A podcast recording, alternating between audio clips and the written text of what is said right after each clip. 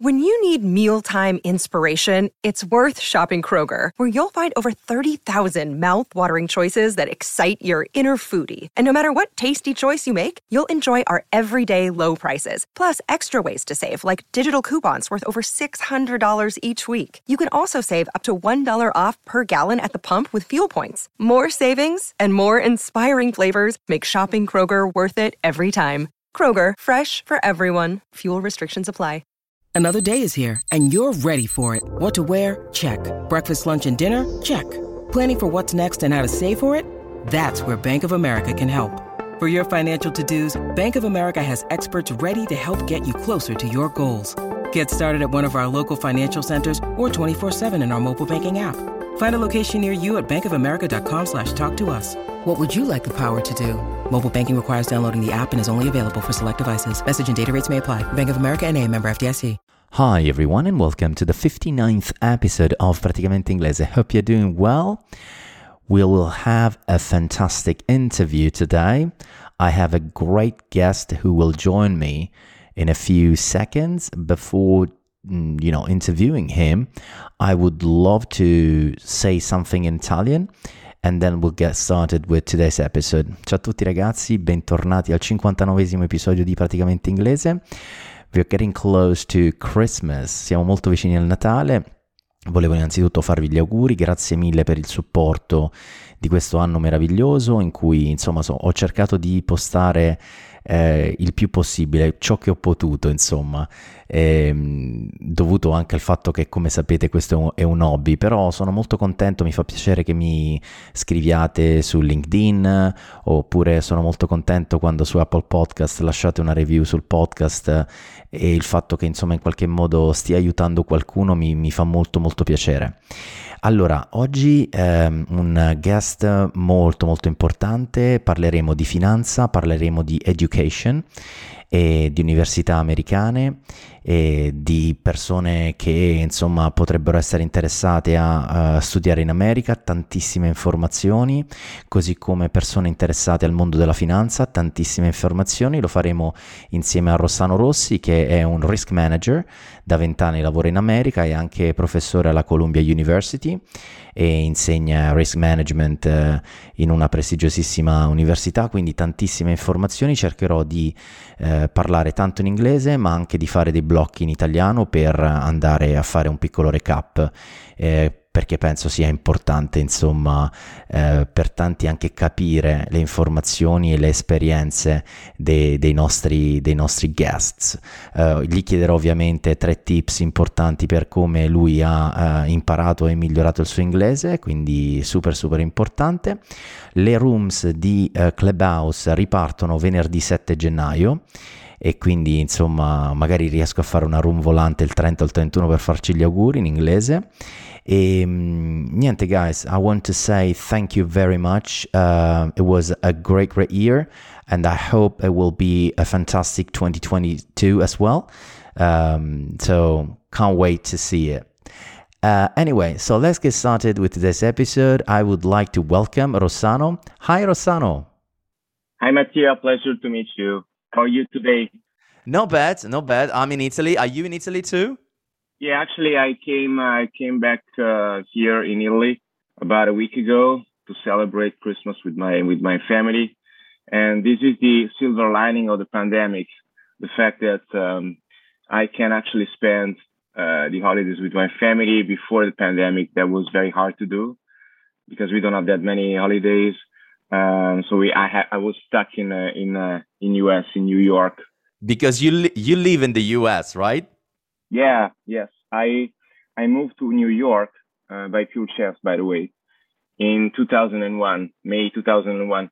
And the thing is, Mattia, the idea was to stay there 6 months, maybe a year. And here we are in 2020, 21, almost 22, and 20 years in New York. Yeah, you know that it happened exactly the same for me. When I moved to London, I attended a master in hospitality and hotel management, and I had a stage as well, an internship. And the idea was to stay there just 6 months and then come back in Italy. And then I stayed there almost 7 years, 6.5 years, something like that. So we can relate. Yeah. There's a component in life that we can control and we can pretty much manage, but it's a very tiny component.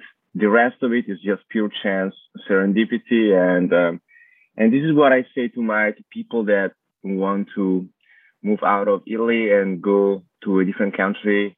It can be UK, US, or France, Germany. Do not plan too much, because no matter what you do, life has many, many ways to surprise you. And so you have to be flexible and you have to be willing to change your plans as you go. And that is the beauty of life. And it is the beauty of this journey. So we always adapt and learn. And you never know what life brings to you. So it's true, definitely true. But listen, Rossano, I forgot to ask you if you can introduce yourself to the audience, because we said that you live in the US since 20 years, more or less. But what do you do there? Yeah, so I graduated in Italy, Economia e Commercio, so which is not easy to translate in English. Economics and finance. Anyway, so I moved to New York because I had an offer to join a hedge fund, and I was there for a while, being an analyst first and then a trader. And then what surprised me was the fact that I thought that to work in finance, you needed to have a degree in economics. To my great surprise, I learned that modern finance is actually all about mathematics. So if you have a degree in math, physics, or engineering, or computer science, that is even better.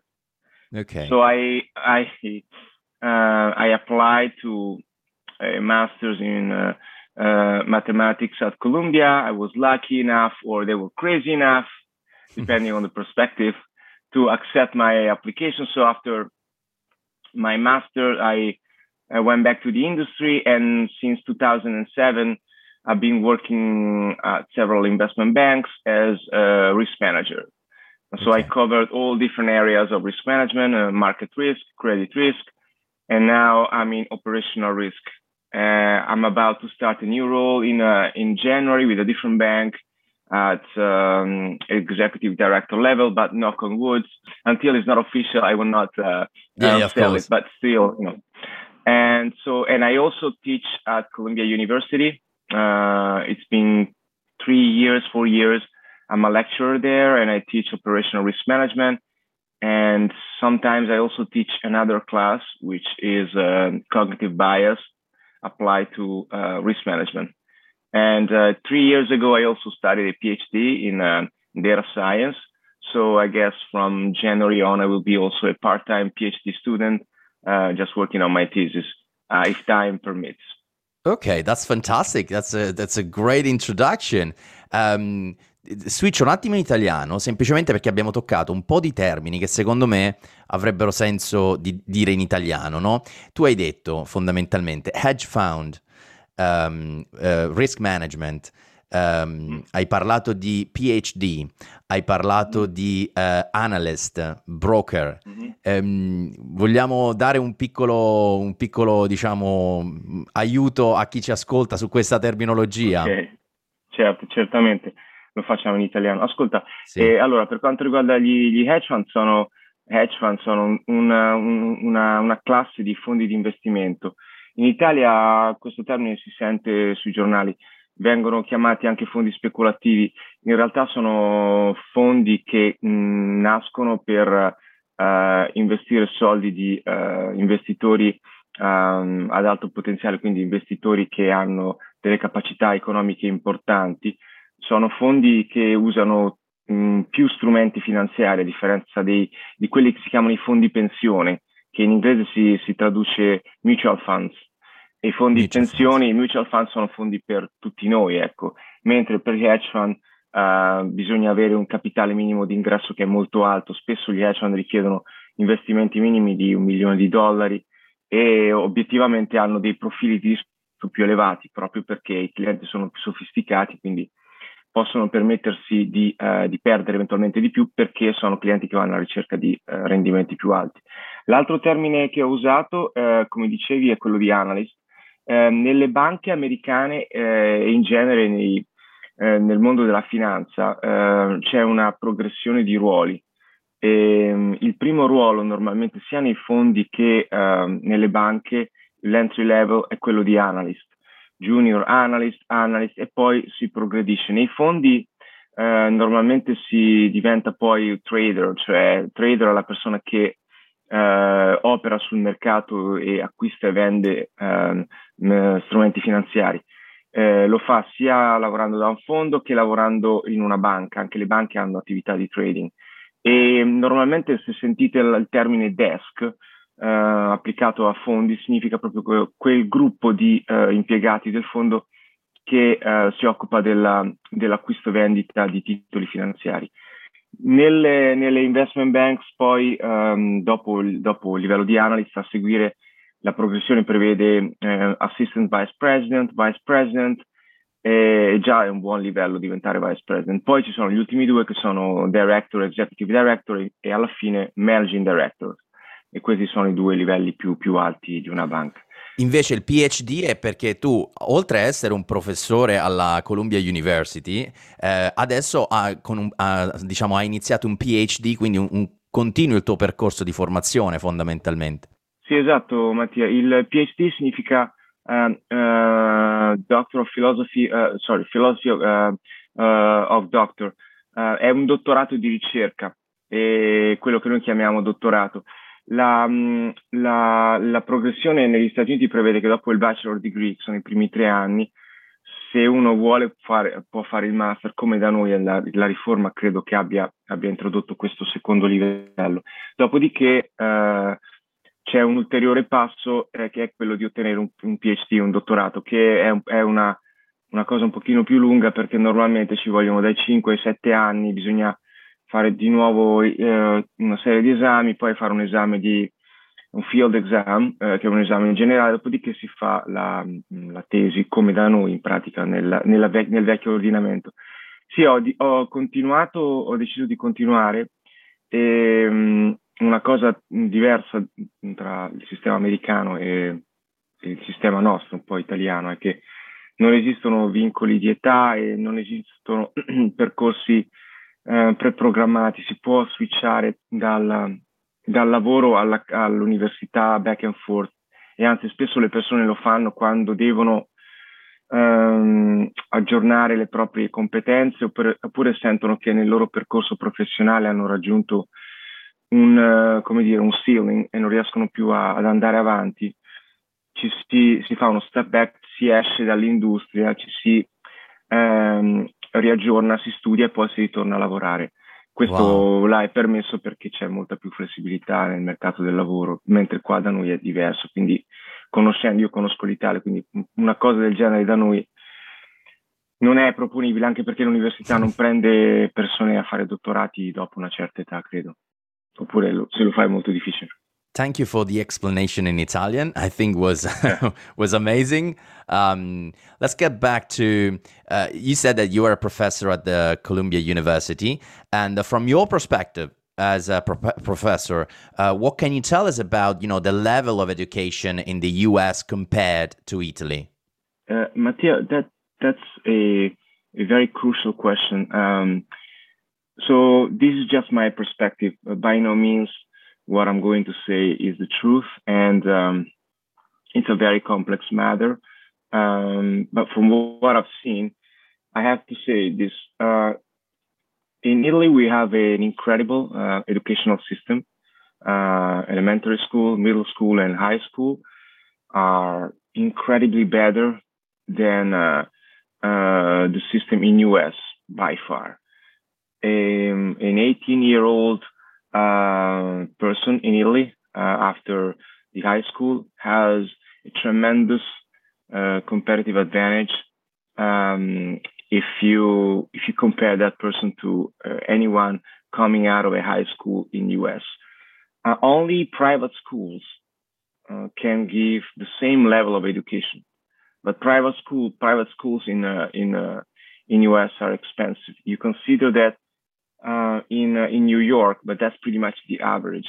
1 year of private school, a good private school that gives you the comparable education, will cost you about $40,000-$50,000 per kid. Wow. A year.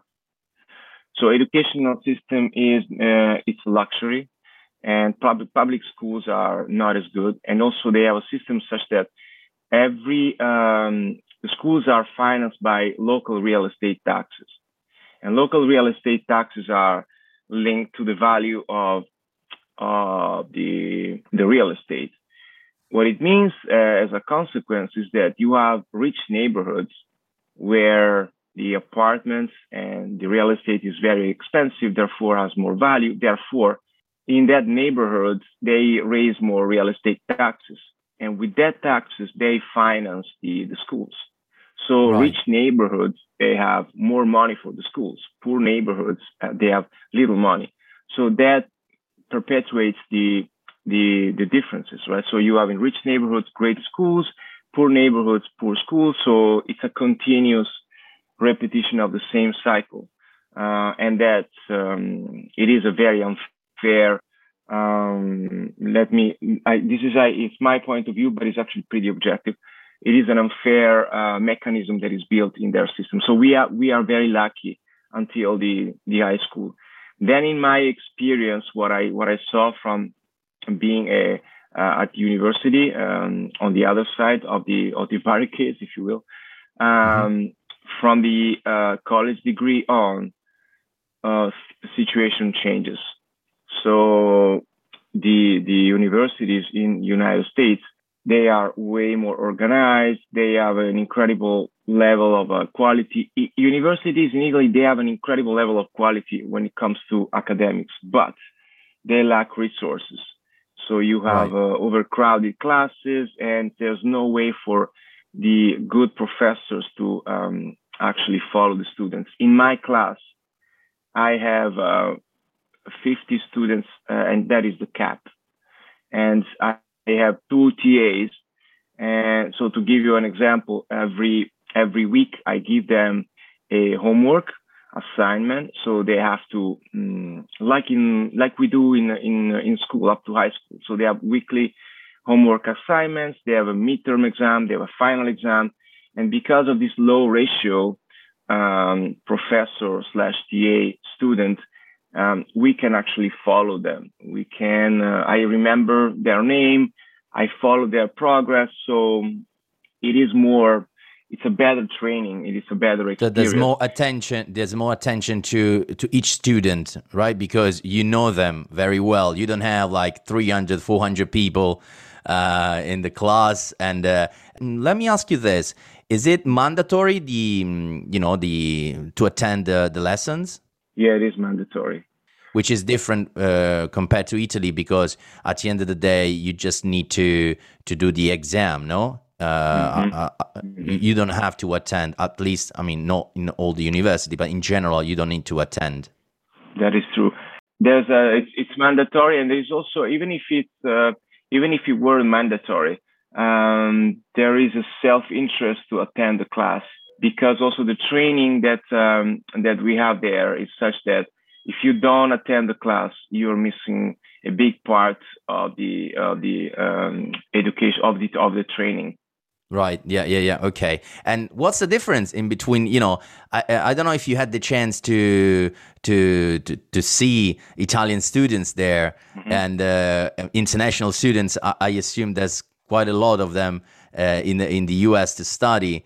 I don't know if you have a point of view in terms of differences between Italian students and international students. I haven't seen that many Italian students in my master's, because it is a very expensive one. Normally, we have more Asians and Northern European students. Italians have a financing issue, I guess. But I saw many Italian students when I was doing my master's. In general, I can tell you though that it is pretty clear the fact that I would say Italians, but in general Europeans, when they come, they are very well prepared. and their level of education, you can see that is pretty high. Your brain needs support, and new Ollie Brainy Chews are a delightful way to take care of your cognitive health. Made with scientifically backed ingredients like Thai ginger, L-theanine, and caffeine, Brainy Chews support healthy brain function and help you find your focus, stay chill, or get energized. Be kind to your mind and get these nootropic chews at Ollie.com. That's OLLY.com. These statements have not been evaluated by the Food and Drug Administration. This product is not intended to diagnose, treat, cure, or prevent any disease. And from your perspective, what's your suggestion for a student that wanted to move to US to study? Also, because I think it's very difficult to stay there because of visa restrictions, right? Yes, Mattia. Normally, the Italian students, when they ask me, and I have many kids asking me this question through their parents when I'm back in Ancona, their main concern revolves around English. And let me tell you, the English is not a problem, because the proficiency of Italian people when it comes to English, French, even German, it's quite good. So there is no problem there. I know that it feels not natural speaking a different language at first. And so you feel awkward, you feel that you don't find the right words, you can express yourself, but from my perspective and experience, Italians are okay when it comes to English. That is not a problem. The visa issue is a problem. United States is not an open country, as it seems from abroad. Hollywood, unfortunately, shaped an image of US that is not exactly what it is. So my suggestion is that if you want to study abroad, you do some homework before, and consider the fact that the timing is of essence here, because if you want to study, let's say today we are at the end of December, okay? So if you want to start a master's for next September, it's already too late. Okay. You have to do a lot of research when it comes to deadline application, and every university, every school has different ones. Normally the big deadlines are either the end of December or the end of January. And the application process for master's degree or PhDs or even study abroad 1 year is very lengthy. You have to gather many informations, and also you have to pass certain tests like the GRE, the TOEFL, the GMAT, and it requires quite some time to prepare for them. So if you want to start a master's degree or PhD or anything, you have to start this process a year before. So to start in September of 2022, when it's the summer of 2021, you already have to have the ball rolling. And the visa process is quite cumbersome. Don't rely too much on your university, because in my experience, people at universities in Italy, they don't have that information, and is not in their interest. So people there are more concerned with the processes of their own universities, those that they're not able to give you any reliable info. But thanks to internet now, it's all there. And if you apply and your application is successful, even the American university will actually guide you through the process. So my suggestion is that have an idea in mind of what is the master that you want to have. Do some backwork research, what are the best universities, and then study their application process, the deadline, and approach the problem as if it were a real job, a year in advance. Right. Ok, voglio fare un piccolo recap in italiano perché talmente tante cose interessanti che non vorrei che si perdessero, no? Per chi magari non ascolta tanto l'inglese. Cioè, la cosa che mi ha colpito di questi ultimi 15 minuti, Rossano, sono stati il fatto del fatto che sono così expensive queste università, 40-50 mila euro l'anno, sono una cifra incredibile. Il fatto, come hai detto tu, di questo meccanismo tale per cui le scuole pubbliche hanno i funds che gli vengono dati, sono in funzione delle tasse sulla casa, e quindi giustamente più il neighborhood è ricco e più tasse vengono date, quindi più fondi, e quindi c'è un'educazione migliore, ed è un meccanismo, come hai detto tu, un po' contorto e anche non giusto, no? Perché in aree ricche c'è una maggiore istruzione di aree povere, cosa che invece in Italia è completamente, diciamo, non voglio dire che è la stessa, cioè che nel senso che è completamente diverso, però è tutto molto universalistico in Italia, no? Quindi questa cosa mi ha colpito moltissimo, e così come il fatto di dire che ci sono tanti problemi con il visa, cioè con il permesso di soggiorno lì, e il fatto di dover iniziare più di un anno prima se uno è interessato a venire a studiare in America. Allora, tutto quello che hai detto è perfetto, hai ricapitolato perfettamente quello che ho detto in inglese, e volevo solo fare un commento ulteriore in italiano sul discorso delle applications. I visti sono molto difficili da ottenere per entrare negli Stati Uniti. Ci sono molti ragazzi che sono venuti negli Stati Uniti a lavorare, le sentirete storie. Normalmente questi ragazzi entrano con il visa waiver da turisti, e poi si mettono a lavorare, fanno lavori... diciamo così, quindi lavorano nel mondo della ristorazione, camerieri, ristoratori, cuochi, ma sono di fatto illegali.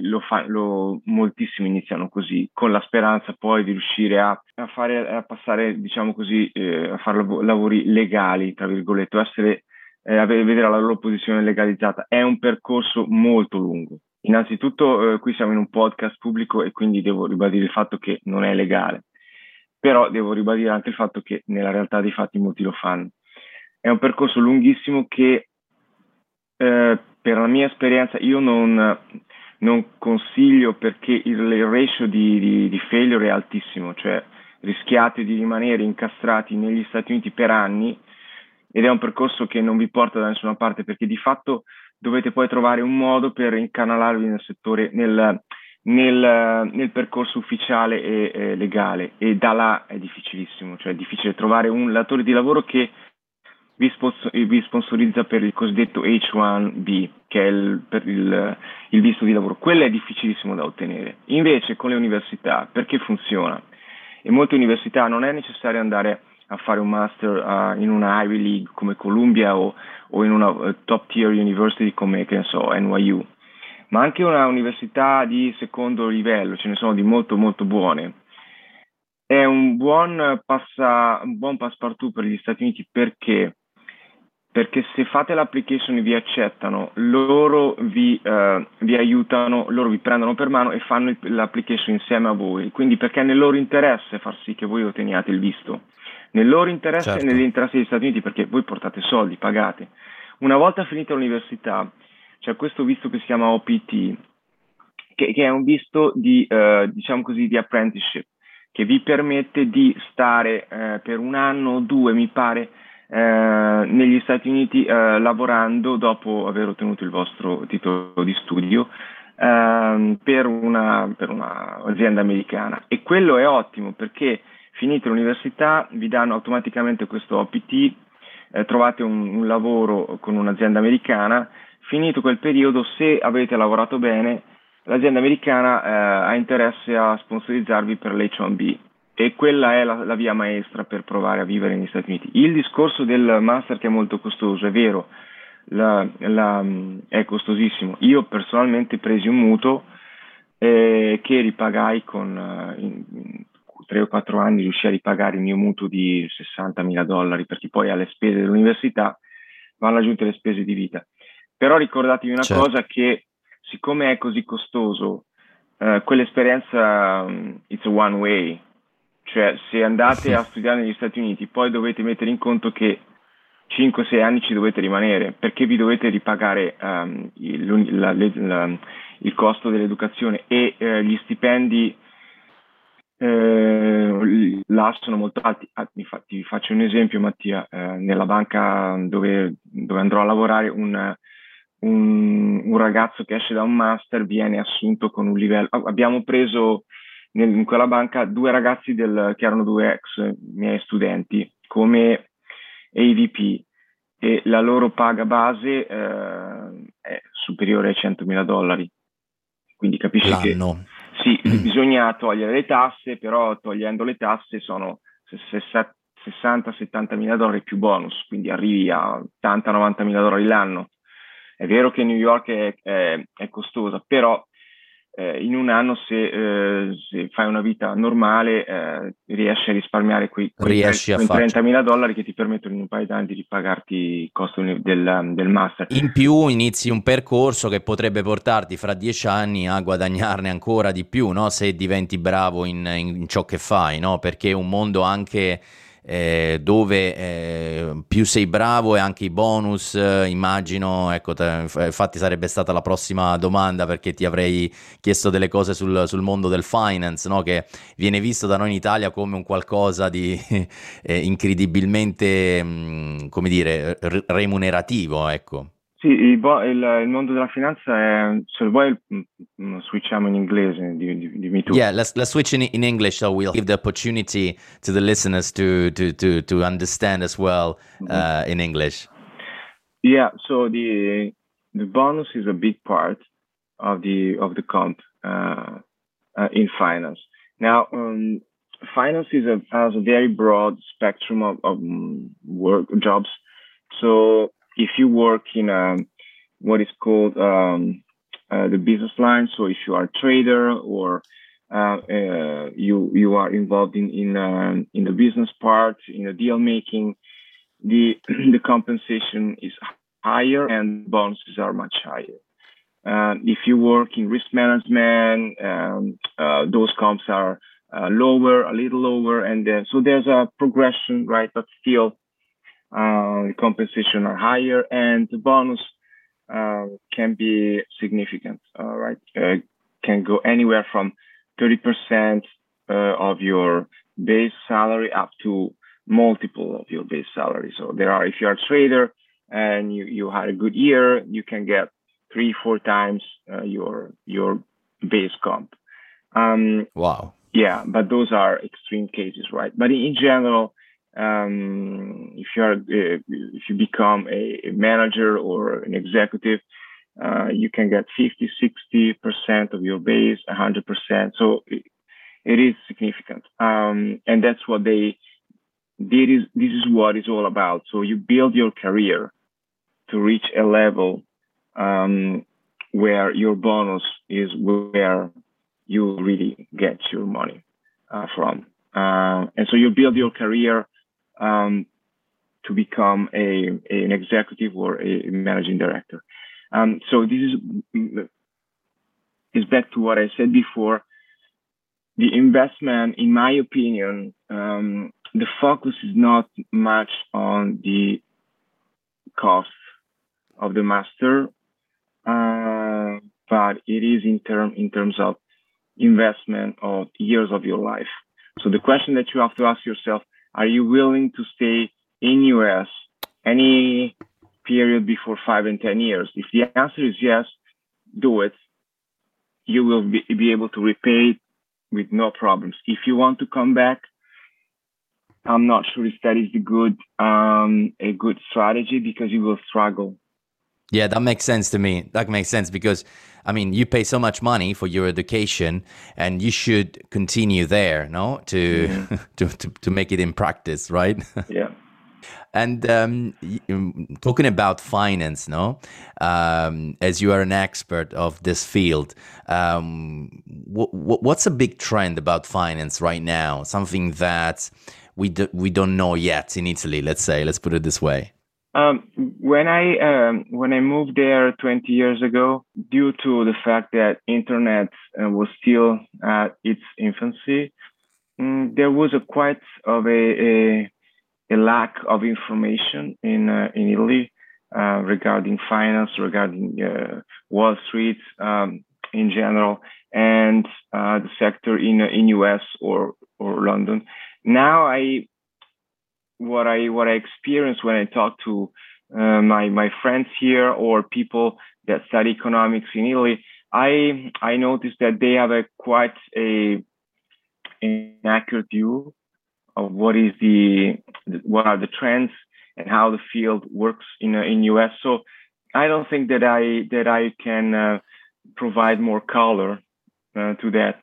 What I do suggest though is that if you guys are interested in working in finance, make sure that you know your math and you have some programming skills because it's probably you will start from junior positions, and your competitors will be most likely kids from Asia.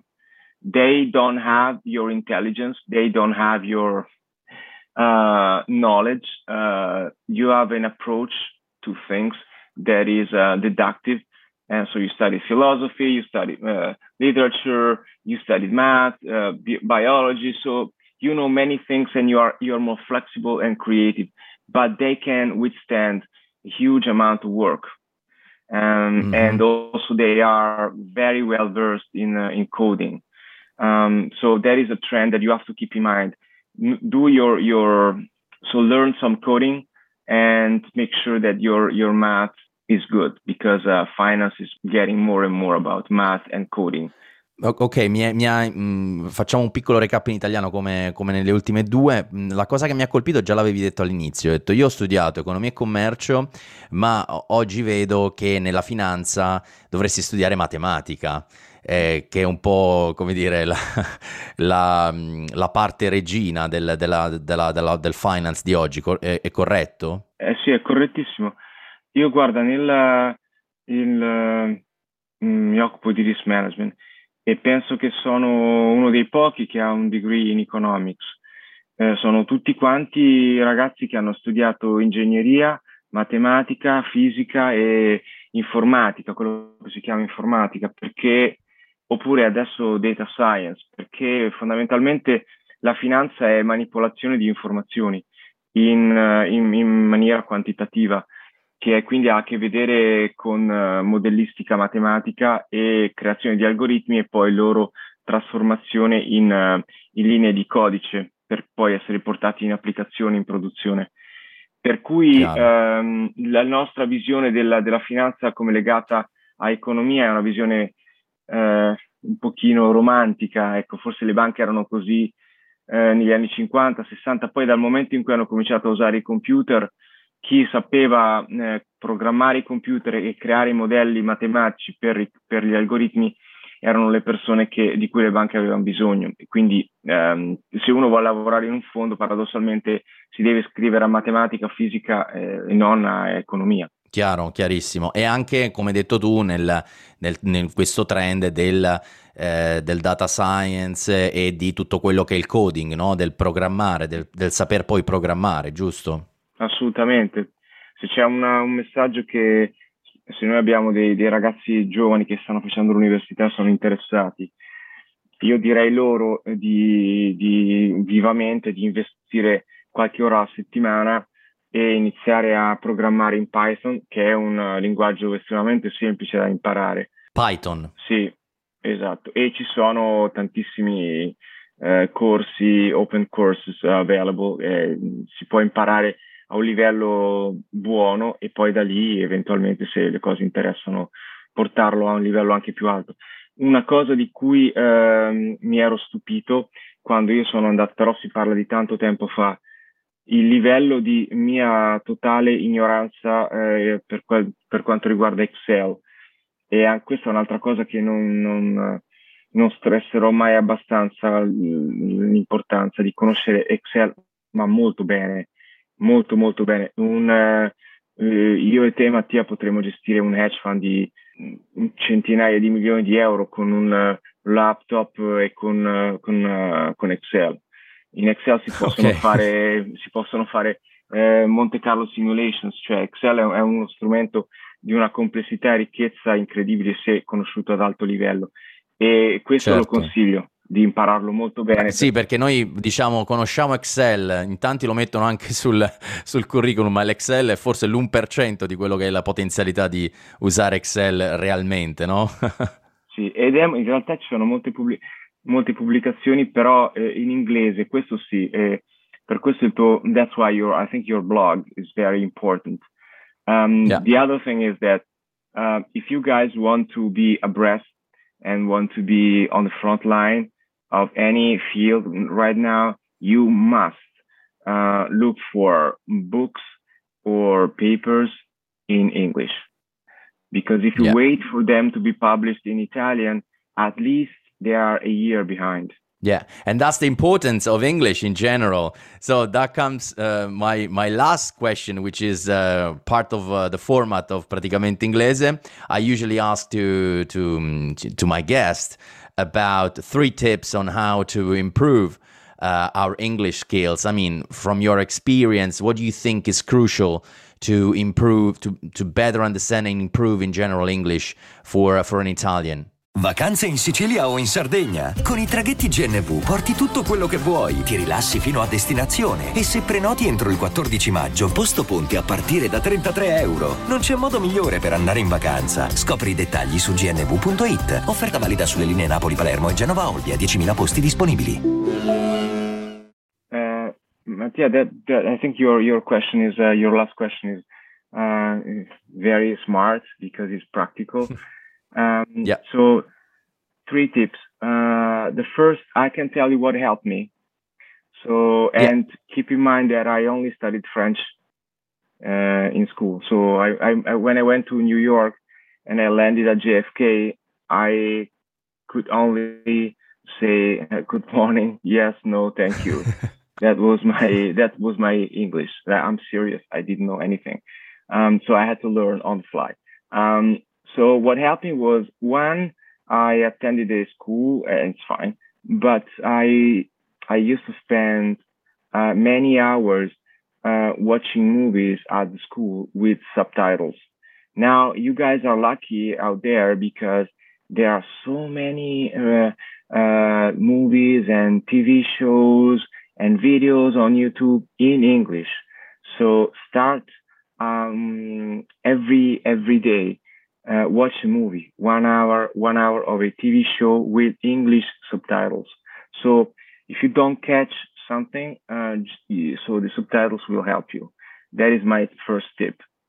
The second tip, unfortunately, there are a couple of drives that will really help you to learn. And those are primordial drives, right? Which is starvation. When you're hungry, you will develop a drive to learn that is incredible. So the second tip, I know is kind of silly, but try to spend 1 month this summer alone, no friends, no people that you know, in an English-speaking country or a Scandinavian country where you are forced to use English, because if you don't use English, you will not eat. You will not find a place to sleep.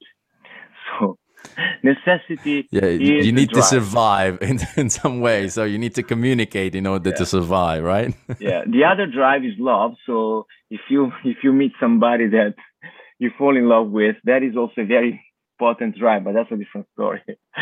Yeah, true. The last tip, and I think it's the most important one, the one that helped me, is the following.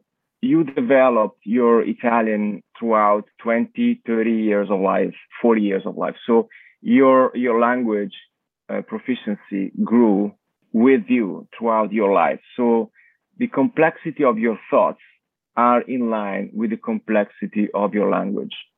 When you learn a new one, you have an imbalance between your complexity, the complexity of your thoughts, and the complexity of your language. That gap is always there. You cannot bridge it. It's a mute point. It's impossible to do it.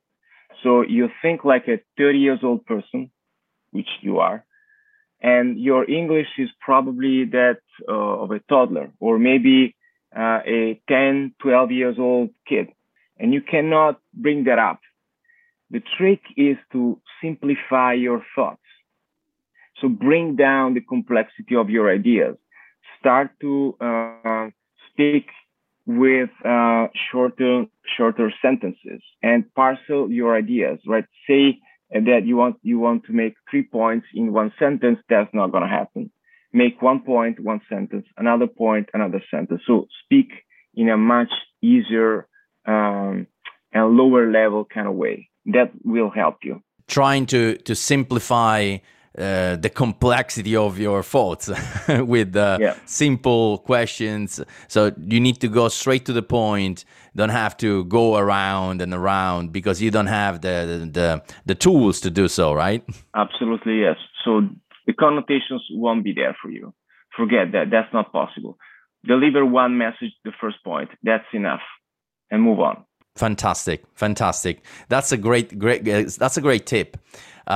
Because yes, of course, watching movies with subtitles or find a girlfriend from the US or from the UK is amazing. Or as you said before, the fact that you should, in order to survive, if you go and you stay alone 1 month somewhere in an English-speaking country, it's a great opportunity. So you have to learn. But this third tip, it was kind of amazing. This happens to me as well. So I would say so many things in Italian with a high level of complexity. And then when I try to translate in English, I have big issues. Mm-hmm. So this tip is amazing. You try to be simple, straight to the point, just use a few words, but correct words. Let's put it this way. Mattia, just one more thing. We are very proud people, and I think I can see we share the same kind of mentality with Japanese people, for example. We are afraid of making mistakes, and when we make mistakes, we tend to be mortified. Go over it. Okay, don't worry about your mistakes. You're going to make mistakes. It's fine. International English, which is what we speak, because we work and live in an international environment, is very forgiving, right? Even native speakers, they completely understand, and it's innate in their nature to go over the fact that we make mistakes, that we make grammar mistakes, our sentences are not natural to them, and we have an accent. It's fine. Do not focus on that. Go over the fear of making mistakes. Just relax and go with the flow. That's fantastic. That's a great tip.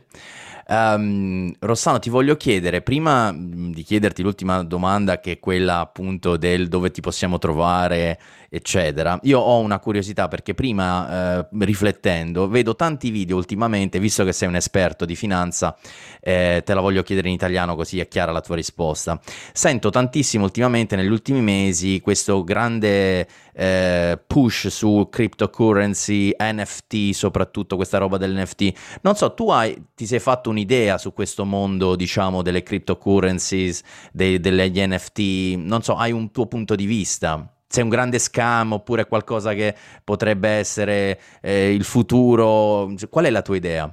Guarda Mattia, è interessante che mi fai questa domanda. Nel 2013 lavoravo con una grande banca tedesca e il CEO della filiale americana mi chiese di con altri 2 ragazzi di portargli delle idee di nuovo business. Io nel 2013 dissi lui che secondo me la nostra banca doveva guardare molto attentamente al mondo al fenomeno Bitcoin.